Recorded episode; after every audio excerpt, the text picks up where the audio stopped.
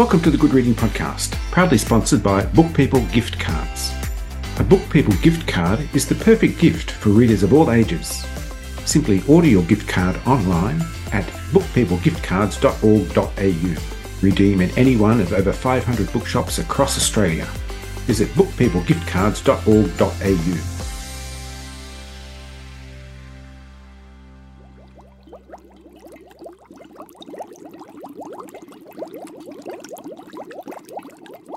Cassandra Morgan was brewing potions in the potting shed.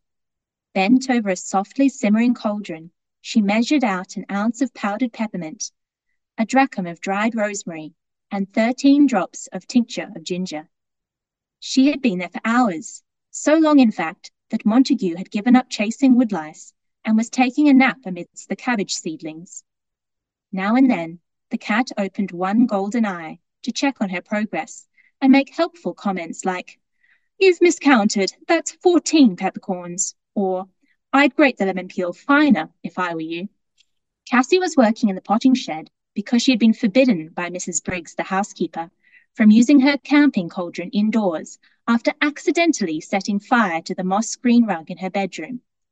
It was only slightly singed, but as Mrs. Briggs explained, there was a lot of wood in Hartwood Hall and a lot of antique furniture. Cassie had complained that she couldn't possibly work out of doors because she was trying to brew an enlivening elixir, which required very steady temperature control, and it had been blowing a gale all week.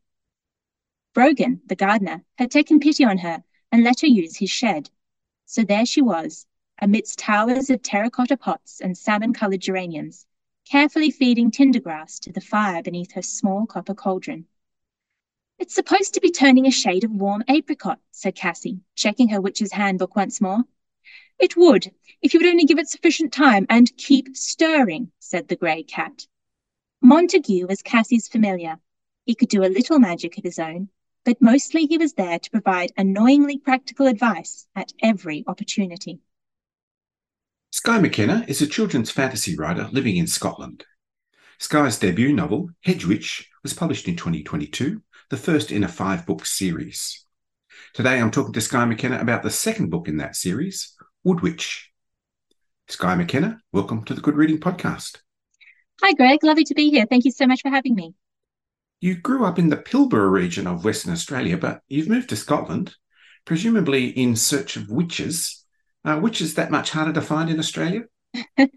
I'm sure Australia has just as many witches as Scotland, actually. Um, I lived in, in the Pilbara as a child. I grew up in the outback of northwestern Australia um, and absolutely loved living there. But my family moved to uh, Perth when I was a little bit older, and I lived in Perth for most of my adult life. And I've only moved to the UK in the past seven years, actually. But I do love living in Scotland. Um, I love exploring the forests, and they've got lots of castles here and wonderful ruins and things with lots of magical stories behind them as well. I noticed that in Woodwitch there are lots of witches, but I haven't come across any warlocks so far. Will we see some in the following books? Ah, I think warlocks get a brief mention in Woodwitch, and certainly if you're interested in warlocks, you'll learn a little bit more about them in uh, Hedgewitch, which is the first book in the series. And we're going to learn even more about what happens when witches become warlocks, because in my books, all witches are called witches. We don't have wizards or warlocks or anything else like that in terms of gender. Witches take an oath, which is when they agree to use magic for good and to help and protect their communities. But when they go against their oath and start to work for the more wicked and dangerous people of fairy, they become warlocks. And that's something we get into a bit more as the series goes on. Well, let's talk about the land of fairy. That's where your story is set. It's described as just beyond our own but I can't find it on Google Earth. And uh, so, how might I find my way to the land of fairy? In Cassie's version of our world, in Cassie's version of England, you can reach fairy by crossing through something called the hedge. And the hedge is actually a vast enchanted forest. It's the biggest forest in Britain in Cassie's world. And if you wander through it on one of the four crossing nights, so the four crossing nights happen every year at four different times. If you can go through the hedge at those times, you'll find yourself in fairy. It acts as a sort of gateway and as a sort of portal to that world. So we first encountered Cassie Morgan in your debut novel, Hedge Witch. Now, Cassie is still a fledgling witch. What does it take to become a fully fledged witch?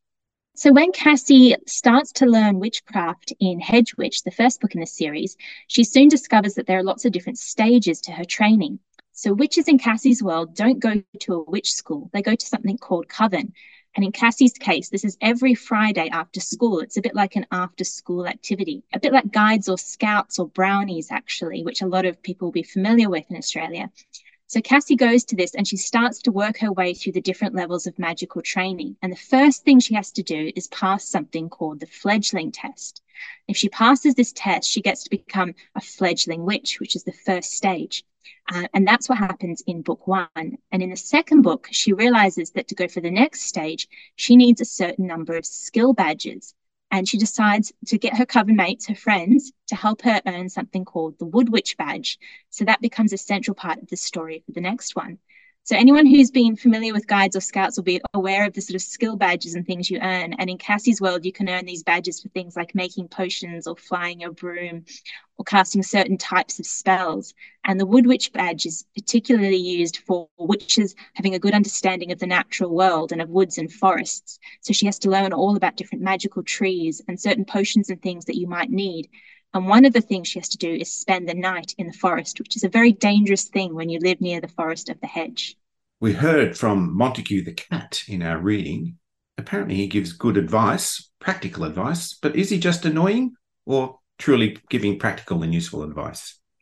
I think Montague is a very good friend to Cassie, and he often warns her because she's quite sort of uh, stubborn and quite determined to sort of rush into things. And Montague gives her sort of caution and sometimes makes her stop and think about what she's going to do next. So he's sort of like a helpful guide and, and mentor at some points. But at other points, he can be a little bit too cautious and a little bit of a stick in the mud. And sometimes Cassie has to override what he says and go for what she feels in her gut and be brave and go ahead and do what she wants to do. So that's a character we met in Hedge Witch. But we're also introduced to two of Cassie's friends, Rue and Tabitha. And together they faced quite a few challenges goblin kidnappers and a dangerous shape shifting fairy creature. But in Woodwitch, the three friends must solve the mystery of a lost treasure. What is that treasure and why do they need it so badly? Oh, I can't tell you too much about that yet, Greg, without spoiling the story for readers. However, I will say that the, the friends, Cassie, Rue, and Tabitha, have to work much more closely together in book two, in, in Wood Witch. In Hedgewitch, they're really still kind of becoming friends and getting to know each other.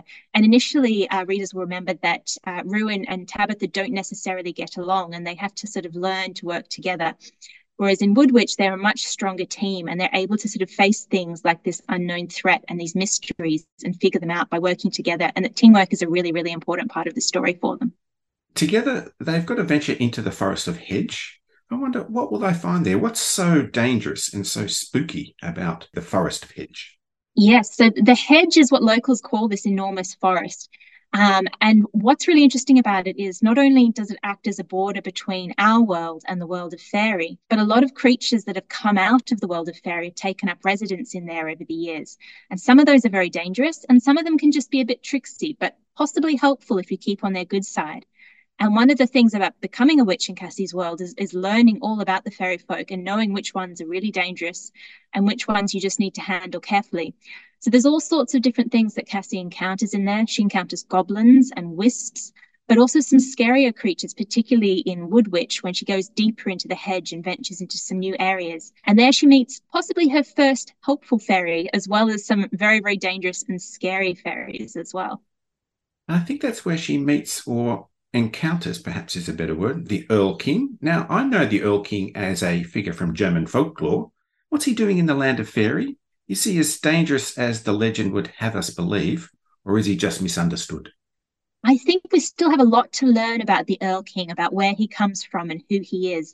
And I think readers who are really good at picking up on little clues as they go through will learn more and more in each book. And then I think it will be up to them to decide whether he is a good guy or a bad guy. And I think that's something that we have to look forward to going forward. I don't really like stories that are too black and white. I like when readers get to make up their mind about who the good guys are and who the bad guys are and on whose side they would like to be. And now Sebastian, um, that's Cassie's cousin. He seems like a good guy, but has great potential for causing trouble. Yes, so Sebastian's Cassie's cousin, and he comes from Cornwall. He lives in Cornwall, uh, but he's been invited to stay at Hedgely with Cassie in Hartwood Hall for the, the Halloween celebrations and for Halloween. So he comes to stay, but he's not really happy there, and he is a sort of child who isn't really interested in magic, but is much more interested in science and in technology.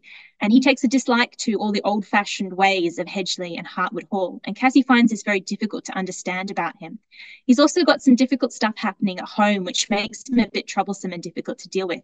But even if he's sometimes a bit annoying, um, I think eventually Cassie learns to work with him and to just really understand where he's coming from and what some of his his background is and why he is the way he is and some very interesting characters in your book, but also a very interesting place, the village of Hedgely. And there's lots of interesting places to visit in Hedgely. Uh, and I really enjoyed poring over the maps that are at the front of this book. I just wanted you to give me a couple of ideas what I might find in some of these places. Widdershins Bookshop. Now, it's a destination for first edition books. Why is Widdershins such an important place in this story? Well, Widdershins is actually Cassie's favourite shop in the on the high street in Hedgely. And I think it would probably be my favorite shop as well if I got to visit Hedgely because it's full of books, but not just ordinary books, a lot of magical books as well, and books that have been written by people who know a lot about the world of fairy. So sometimes she finds things like goblin recipes in there or books of spells or stories and legends from a long time ago about ancient witches. And she just loves exploring and discovering new things in this bookshop. But what's very special about it is that it is actually the only shop in Hedgely that's run by a fairy. Widdershin is actually something called a hob. And hobs look a lot like goblins, but unlike goblins, they tend to be much easier to deal with and much friendlier.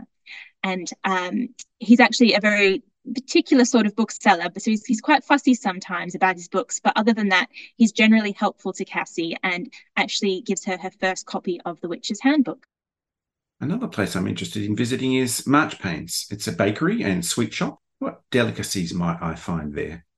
Yes, so Marchpanes is probably the favourite shop of a lot of the children um, and teenagers who live in Hedgely because that's where they go to get all their snacks and their sweets after school. Um, I think one of the first things that Cassie has there is something called a toadstool tart, which is a raspberry tart with white spots like a toadstool. And I'd love to try baking these or to see someone who tries to make these themselves because I think they'd be really, really yummy. There's all sorts of lovely treats and delights that they discover in there. And I think Cassie's going to keep going back there in future books. Let's talk about Brambles. Brambles Tea Room. Is it a nice place to have a high tea? Brambles is actually a new shop that we discover in Woodwitch, which Cassie didn't get a chance to visit in Hedgewitch. So it's quite a new place to explore for readers who've already read the first book. Um, it's run by uh, a particular kind of witch who has a very strong interest in the properties of different herbs and flowers, and she makes up special teas. What I particularly like about her teas is that when you go into the shop, there's no menu and you can't choose what you're going to have. Instead, she brings you the tea that she thinks you need. So if you're feeling really tired, she'll bring you a tea that will pick you up. And if you're feeling really angry, she'll bring you a tea that will calm you down. And so Cassie always gets a bit of a surprise when she goes in here because she doesn't know what's going to come out to her. Um, and I think in general, she she discovers some of the magic of plants and of tea through experiencing this at Brambles. Will I get pickled at the Pickled Imp? No, well, I certainly hope not. Not unless you cross the the barkeeper Emily Moore on a bad day. But um, the Pickled Imp is, is the pub in the village of Hedgely. Every good English village uh, has at least one pub, and they often have some funny names. But they're often quite warm and welcoming places when you go in there. And I think uh, it's really the center of the community and the center of the village in many ways, and a place that you can go and get some calm advice and have a nice drink. Uh, it doesn't need to be an alcoholic drink, as Emily Moore says when Cassie goes in, everybody that comes in gets a drink, uh, no matter their age. They can have something fizzy and sweet, or they can have something else and um, it is a warm and, and, sort of comforting place and, and, a place that is particularly nice to go to in the middle of winter which is uh, when cassie visits in woodwitch i've got a lot of questions particularly about the hedge and i spied on the map a weir stone. What's a weir stone? What does it do? Yes, so readers of Hedgewitch, the first book, will first encounter the weir stones, and the weir stones have been erected inside the hedge to help protect people from the dangerous creatures of fairy that lurk there.